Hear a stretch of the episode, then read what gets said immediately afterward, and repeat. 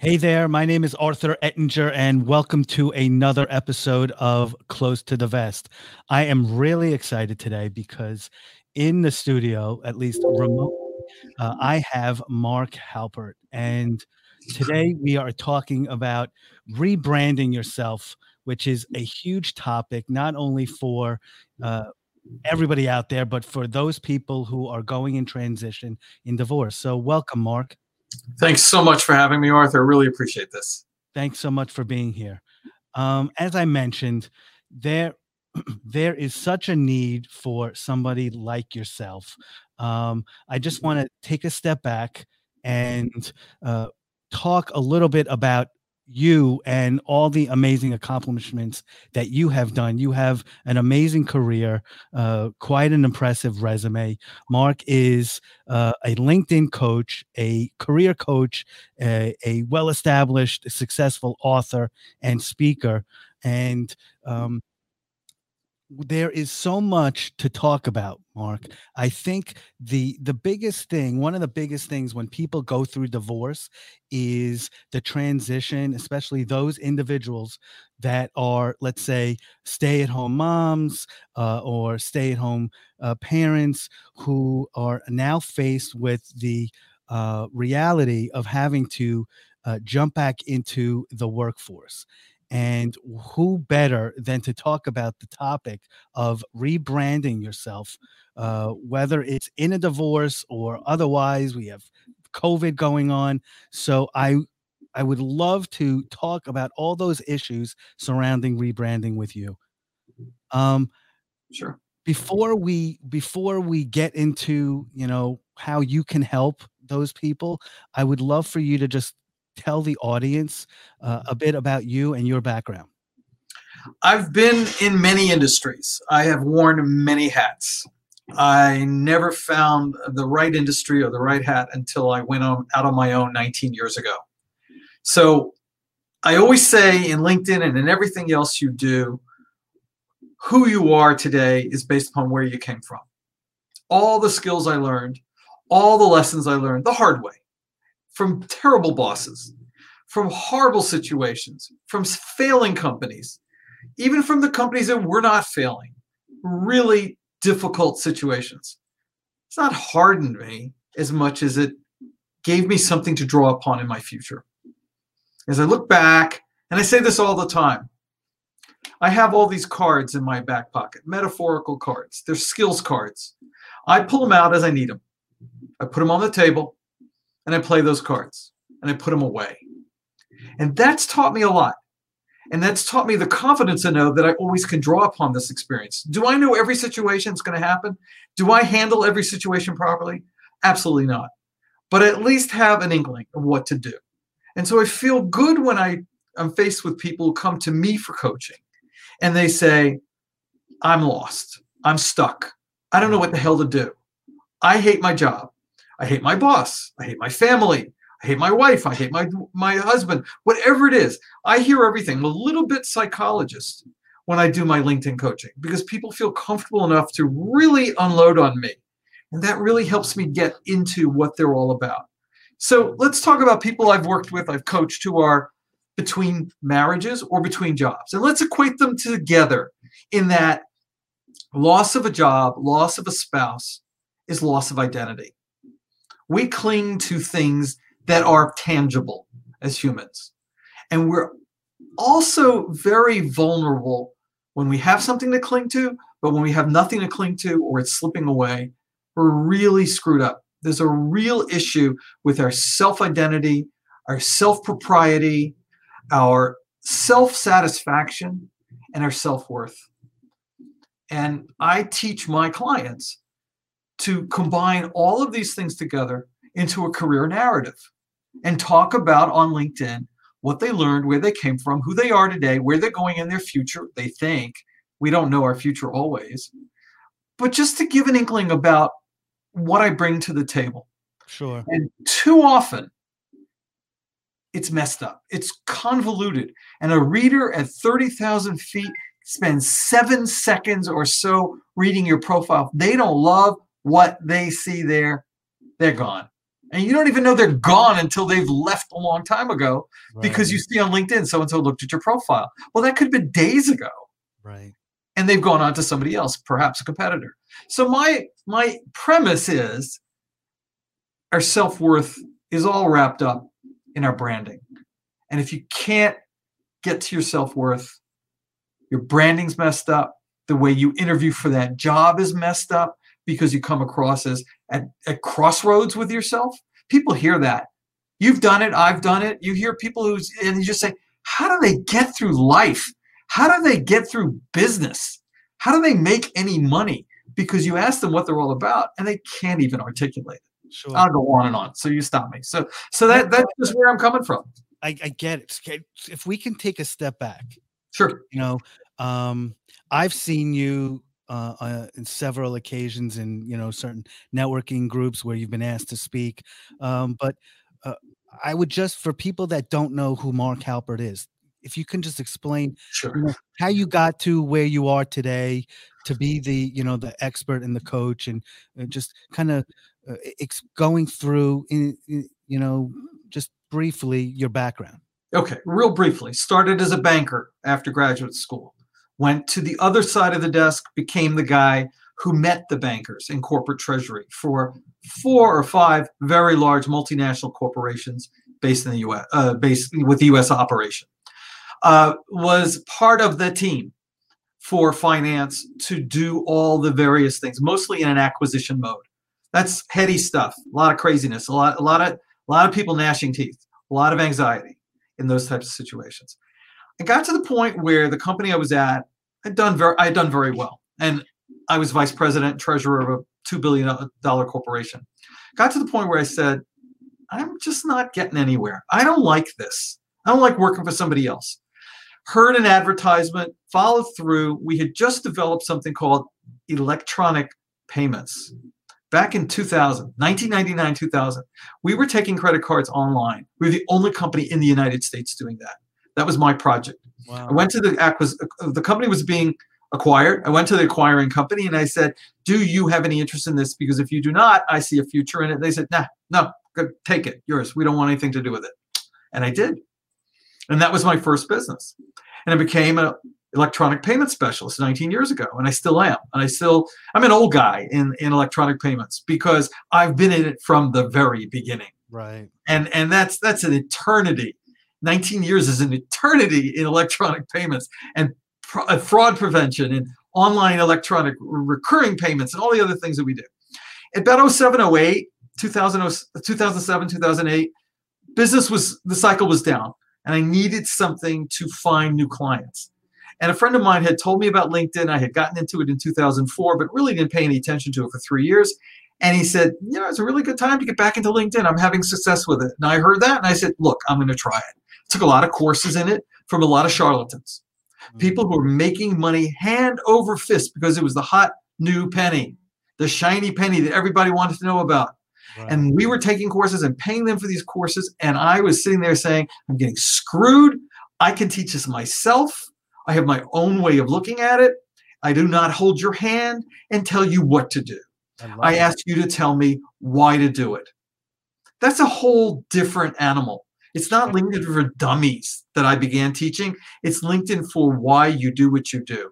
Became familiar with Simon Sinek, S I N E K. For those of you who are not familiar with him, start with why.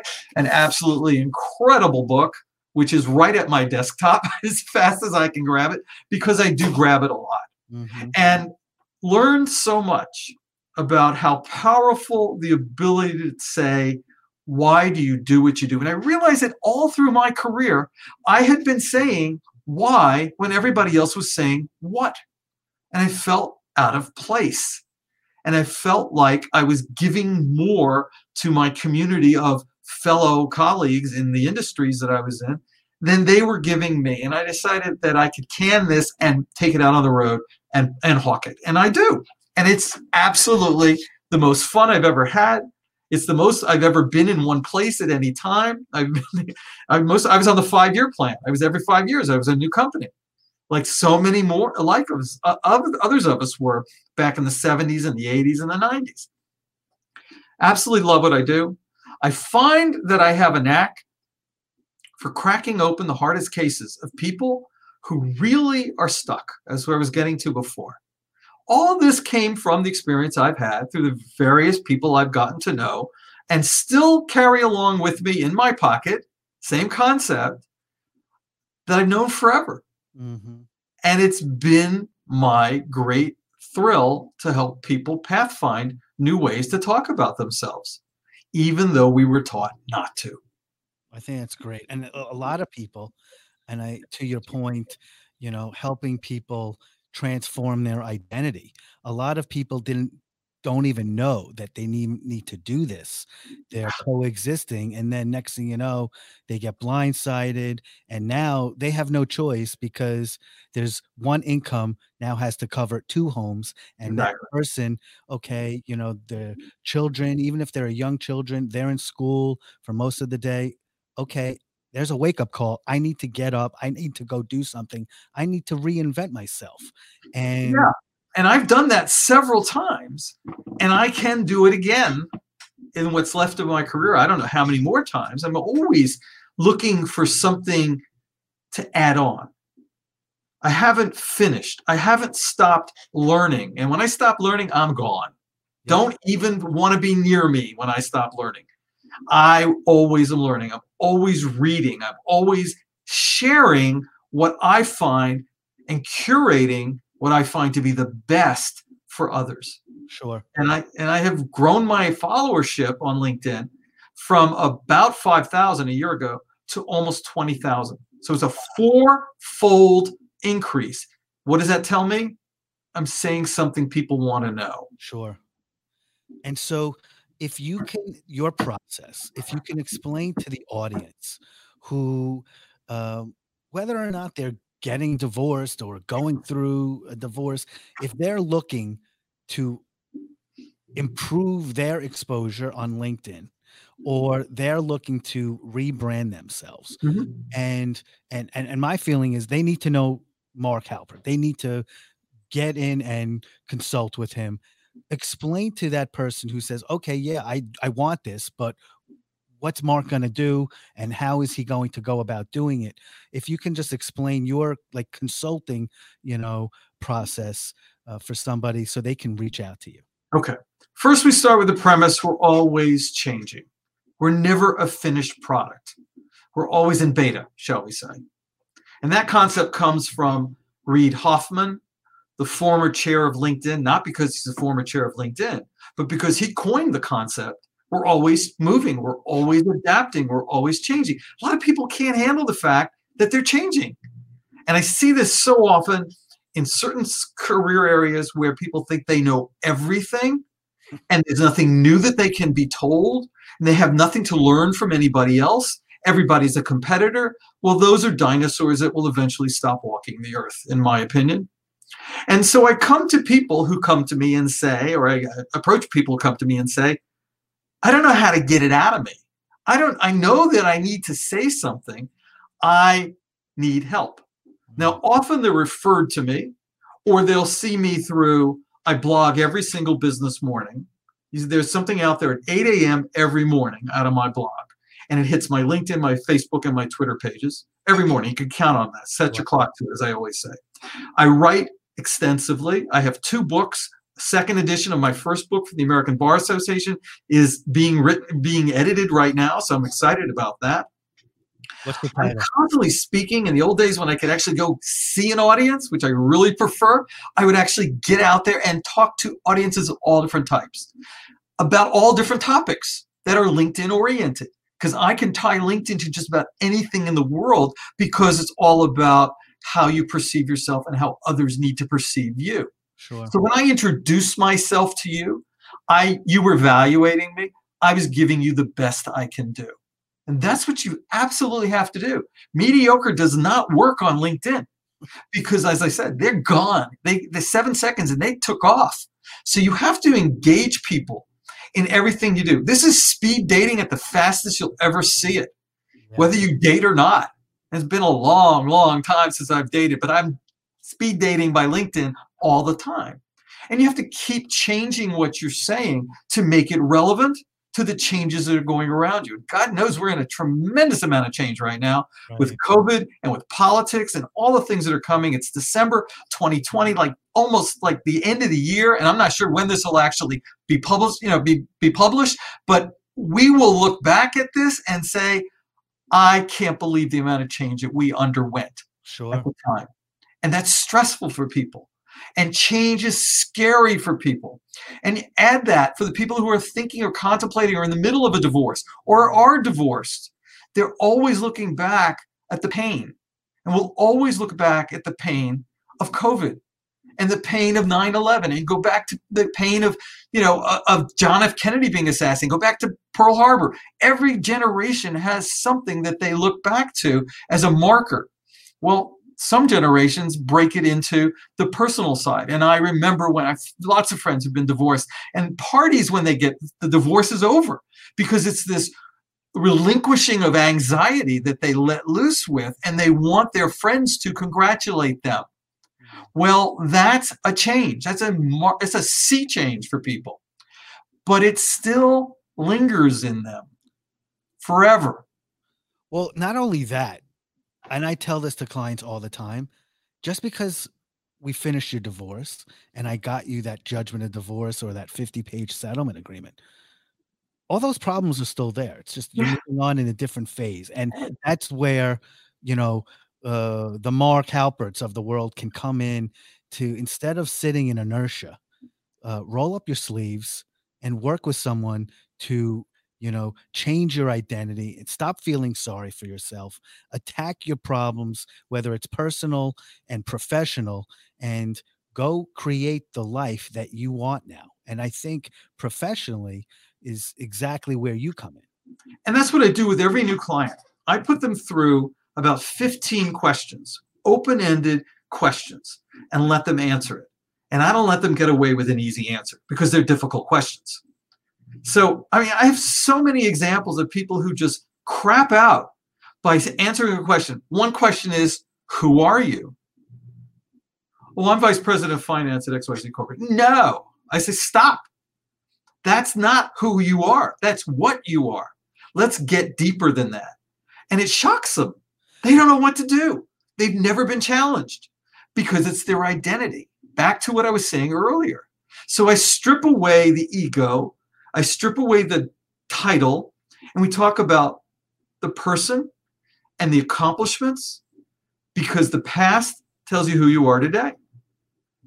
And then I say to them, What do you want? What do you want in life? What can I do to make you achieve that goal? They've never, ever been asked those questions. right What do people say about you when you enter a room? What do people say about you when you leave a room? These are questions that people don't even know how to handle. Because they've, I mean, some of them, you know, I say, well, who are you? Say, I'm a father. That's great. That tells me they have a family orientation. But that's still not good enough. That's a what? That's a title. That's a ha- thing you hang around your neck. So I always get to people, and then they say, well, I was divorced and, or I lost my job and leave that stuff behind. Leave the baggage. Because the idea behind the final product that I leave somebody with on LinkedIn is that it is a package waiting to be unwrapped. It's excitement at opening the LinkedIn profile. What is in the box? And when you open the box and you're going through all the paper and you're finding the goodie at the bottom, how long is somebody going to look at the paper, the wrapping, until they get either bored or they find the goodie? And you have to hit them between the eyes soon, very soon, to make them want to read. I always say a LinkedIn profile is like a novel. And you have to get them to read chapters one to get to chapter two, to chapter three, to chapter four, to chapter 38 for how the story ends. And if you don't, they leave. Sure. And how do you and so how do you work with individuals?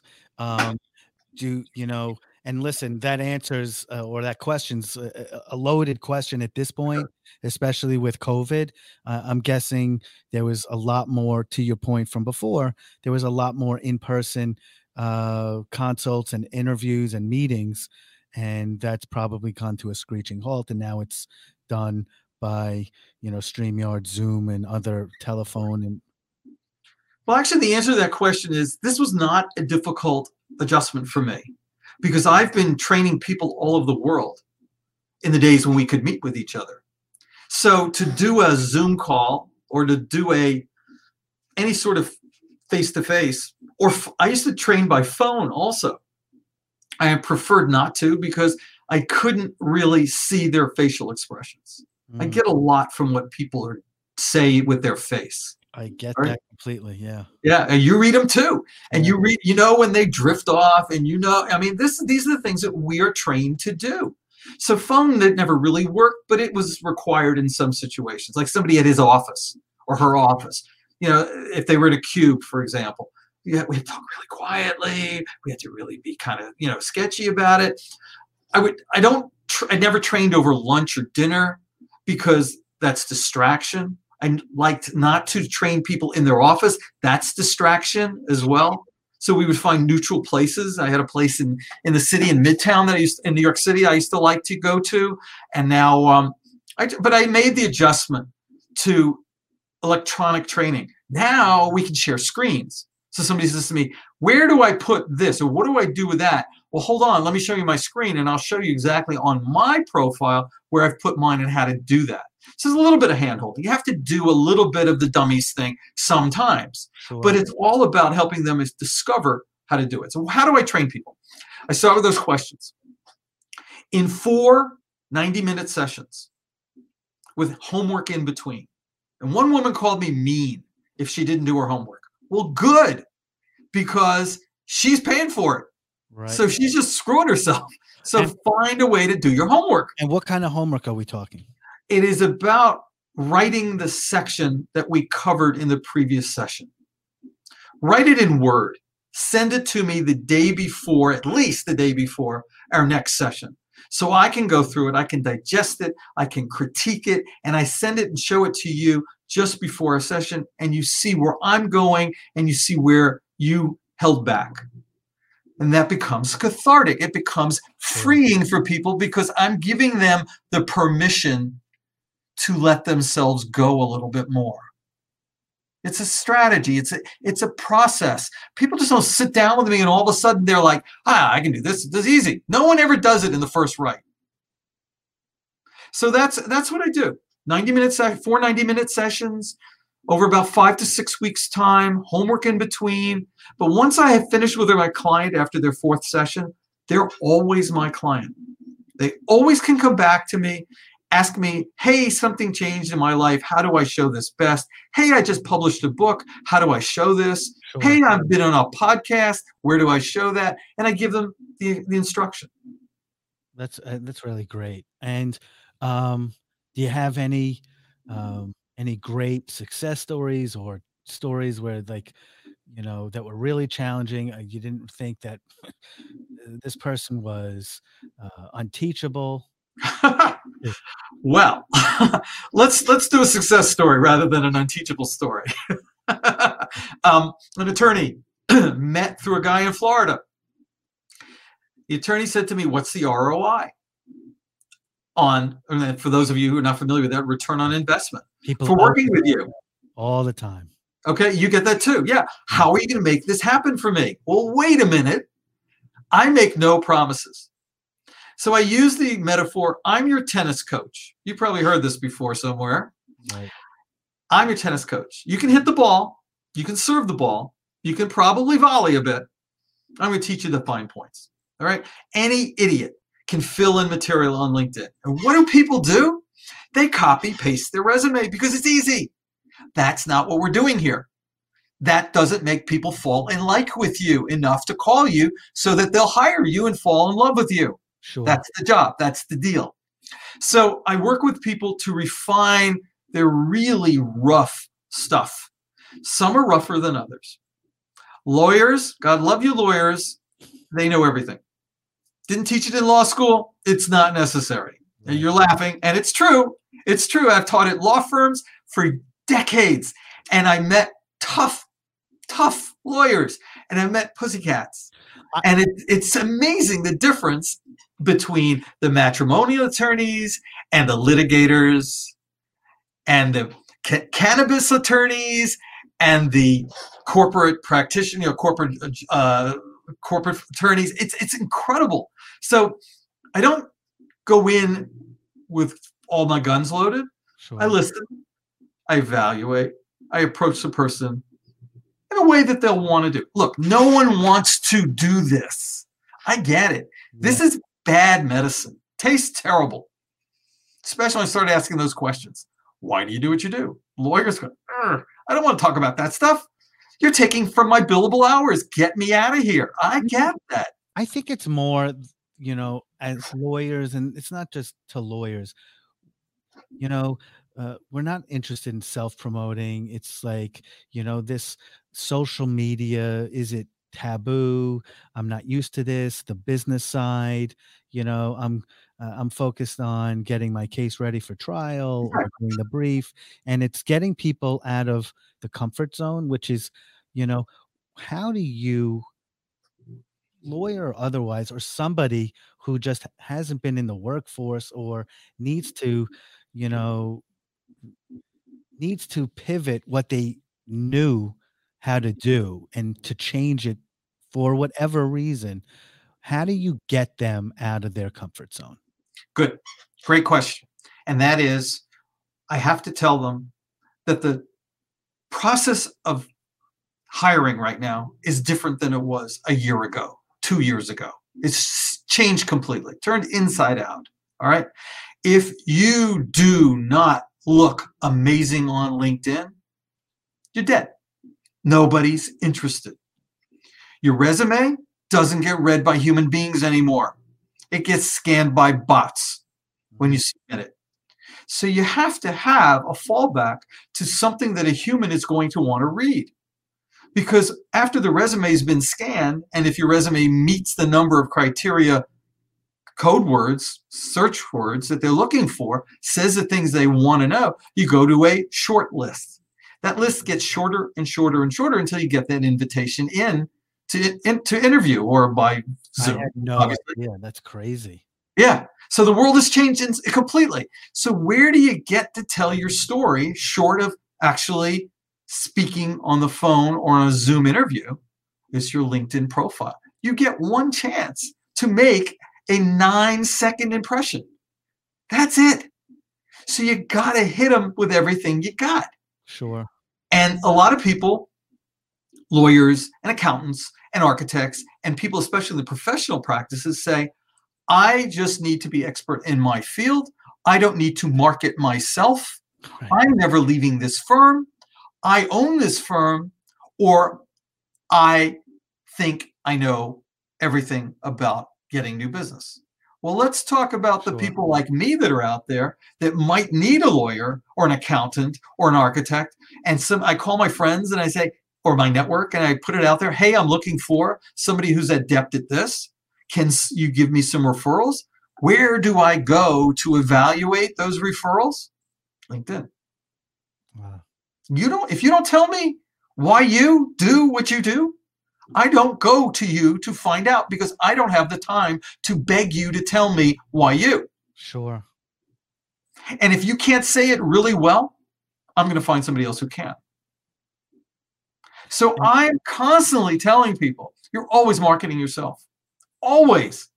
Every moment of what you do on the phone with a client or prospective client or whatever you're doing, no matter what you do in your field, you're always being evaluated.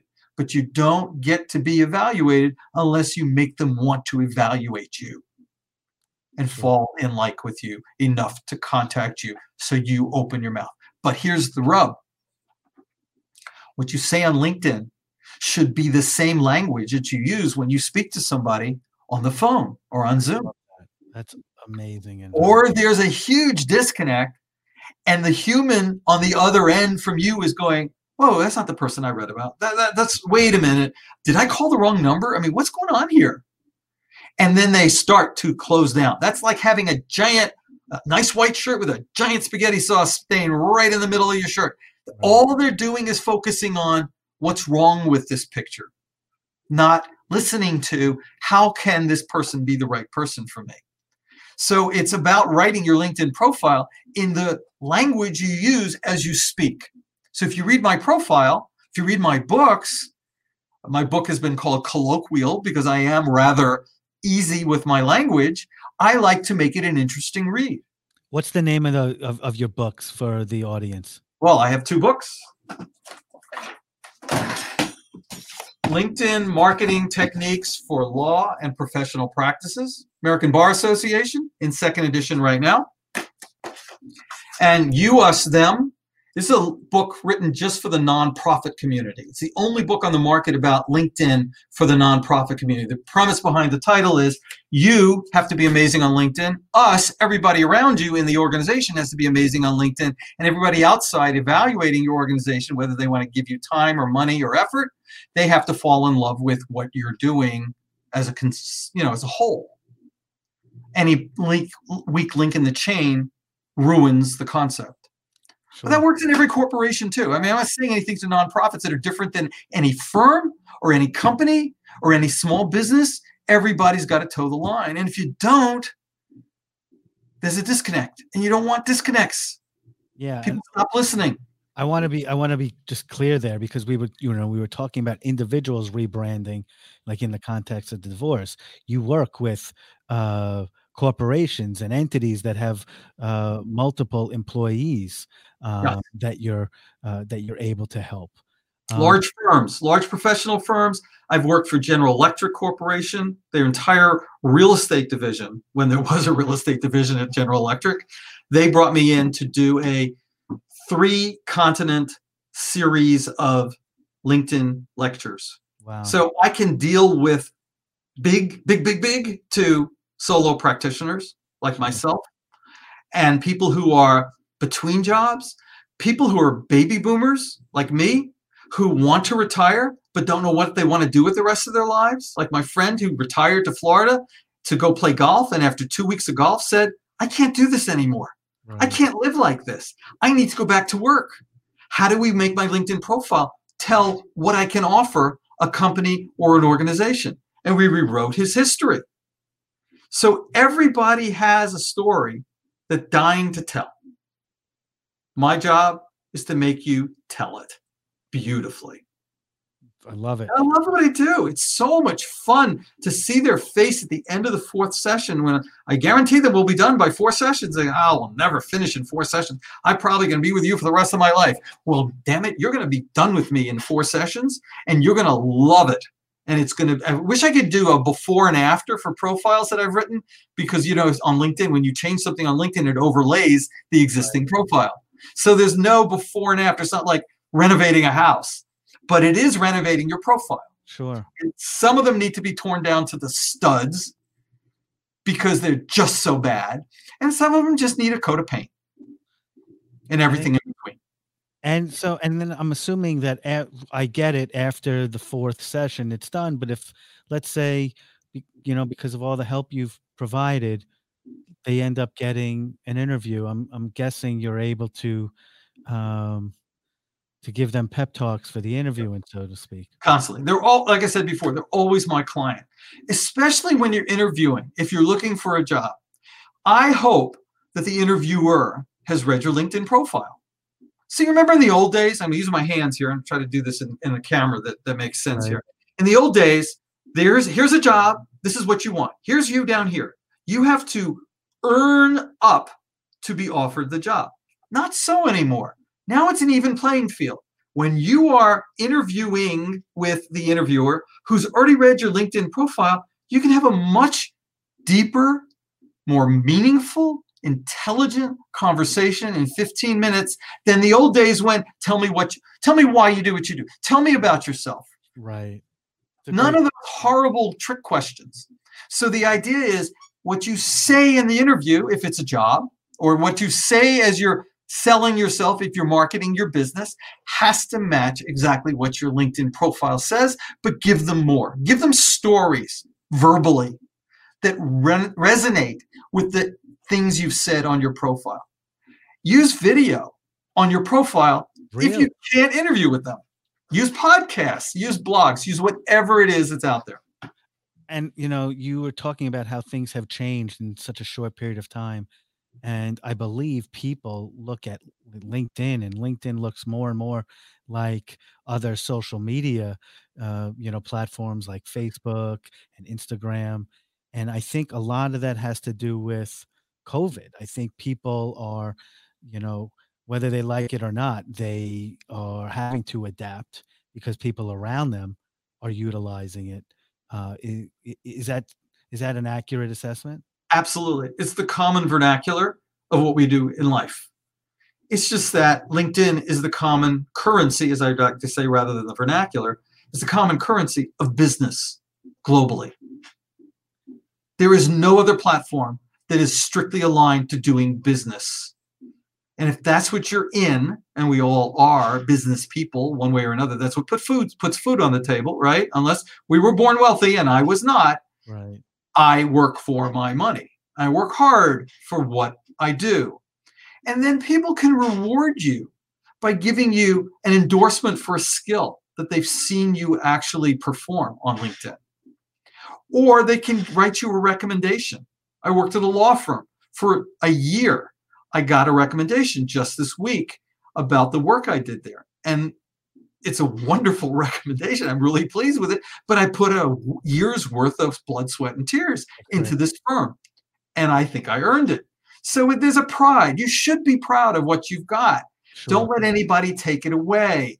A divorce or a bad job or a bad vo- uh, boss or anybody else. Find the things you accomplish that you took with you to the next better position and talk about those things. Again, it's the stack ranking of the things you did in your past that makes you who you are today. I love it. Um, and that is so so relevant on the topic of you know in the context of divorce um so i'm just going to turn this on its head a little bit okay and i i told i told you when we we spoke um a few days ago uh, about the podcast how i have you know and other matrimonial lawyers will will share the same story how they have used social media and here linkedin as a tool during litigation. For example, if you know somebody for some reason now during the divorce is downplaying their abilities, yet has this completely glowing LinkedIn profile about all the accomplishments they've done. And so, you know, we've spent the last, you know, 45 minutes or so talking about, um, you know, creating this uh, amazing profile for uh, uh, for an individual out there to accurately reflect and i think that's really the key not exaggerating not posting and you have said this uh, several times during this podcast not posting something that somebody you're not yeah. and uh, you just you know maybe elaborate to that you know not only avoiding this in the context of a divorce but i think you know how are you going to get a job if you're posting on your prof- profile something that you just are not someone's going the jig is going to be up eventually when they figure out you can't do something well well first of all never prevaricate never lie on linkedin you will be outed all right too many people can come across and read your profile. Never exaggerate something that's not correct. It will just come and bite you in the butt. So be very careful. When you say something, you have to say it ethically. Now, lawyers have a whole different realm of ethics requirements because the bar associations have put that on lawyers.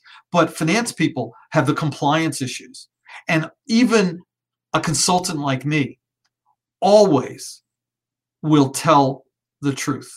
I will never change what did not happen because I can't sleep at night and be confident that it's going to come across p- properly unless I've said it in my own words, in my own way, from my own lens, based upon what I know. Now, sure. admittedly, re- recommendations, are glowing. They have to be. That's why you put them up there. Yeah. So people will say, oh, well, he did a good job.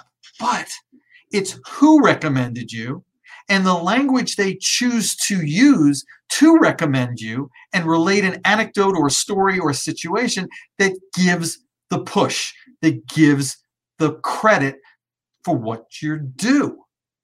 So, Arthur, if I were to recommend you on LinkedIn and someone saw my recommendation and knew me, then they could easily call me or text me and say, Hey, Mark, I read your recommendation of Arthur on LinkedIn. Tell me more. Sure. And people do this all the time. So you need the proper number of recommendations to reflect the reality of what you say, to reinforce the reality. So, what I like to say is, I can say why I do what I do, and I try to say it very well. But anybody who recommends me says, hey, that guy Mark, that why he says he does what he does, let me tell you how really well he does that. Right. And if you want to call me or text me, have at it because I'm putting my name on this, my reputation on this. Sure.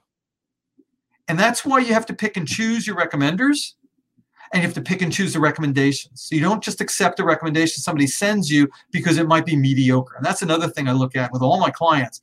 What is this horrible recommendation?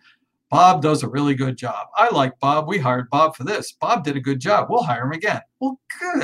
That's that's nothing. Right. Tell me a story. And stories are memorable. And so I'll remember the story of Bob coming in under budget on time for a project that everybody said was ridiculous and no one could possibly do. And Bob's boss said, Bob did a hell of a good job. Hmm. So those are the things that come out in the interview. Those are the things that are stories to tell to reinforce. Another trick I use, or not trick, it's actually a, a, a, a, very good thing I do. I let other people talk about me in my profile instead of me talking about me in my profile. Smart. I use quotes from people who contact me after presentations and say, Hey, Mark, I want to let you know this. Quote unquote. Boom, goes right in the LinkedIn profile. Because I can't say it as well. Sure and you go through all of this during uh, your coaching process. It's an action packed four times 90 minutes. I go I, I get revved up. Everybody gets revved up with me. They have to want to do it. The best part is the energy is contagious. Fantastic. Well listen um, i have one last question What's before, that? before i get there. I just have to say if anybody out there that's listening um, uh, and they have a LinkedIn profile. They've got to, you have to reach out to uh, Mark Halpert. He is the master. Um, and Mark, I thank you so much for being here. Um, I am a big sneaker person. And so, my question to you favorite pair of sneakers? I've got a favorite pair of sneakers that I exercise in every morning at seven in the morning. the soles are worn out, but I'm doing my exercises on my carpet in my office, so I don't care. They're they're Adidas. They're probably seven years old at this point, but they wear like a glove, and I love them. So comfort is everything. That's really great. Well, listen, thank you so much for coming.